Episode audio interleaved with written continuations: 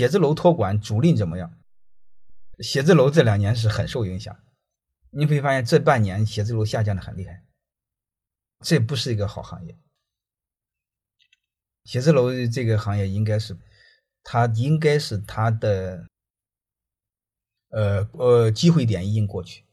其实就像我一样，我太太我呢，如果重新换地方，我会把办公面积砍掉一半，我会实行一个柔性工作制，就是没有每每个人一个桌，就是一个大会议桌，谁来谁坐。然后一个人一个厨子是固定的，桌子是不是固定的？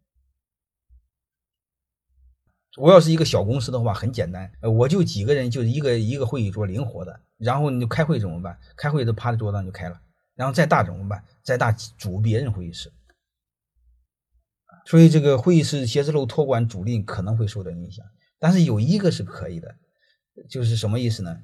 就是我们的家庭单元结构越来越小。人数是越来越少，以前大概一个家庭平均三个人，未来平均两个人，在未来未来平均可能有有一个半人，所以这个时候你会发现会有大量的公寓出现。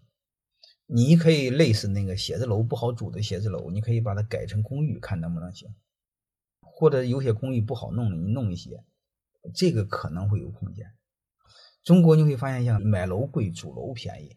煮的时候，你就无非是两个嘛，一个是公办公用，一个是做公寓用。公寓可能还有点空间，这个我说的都不准。你要说数据调查，一定要查数据。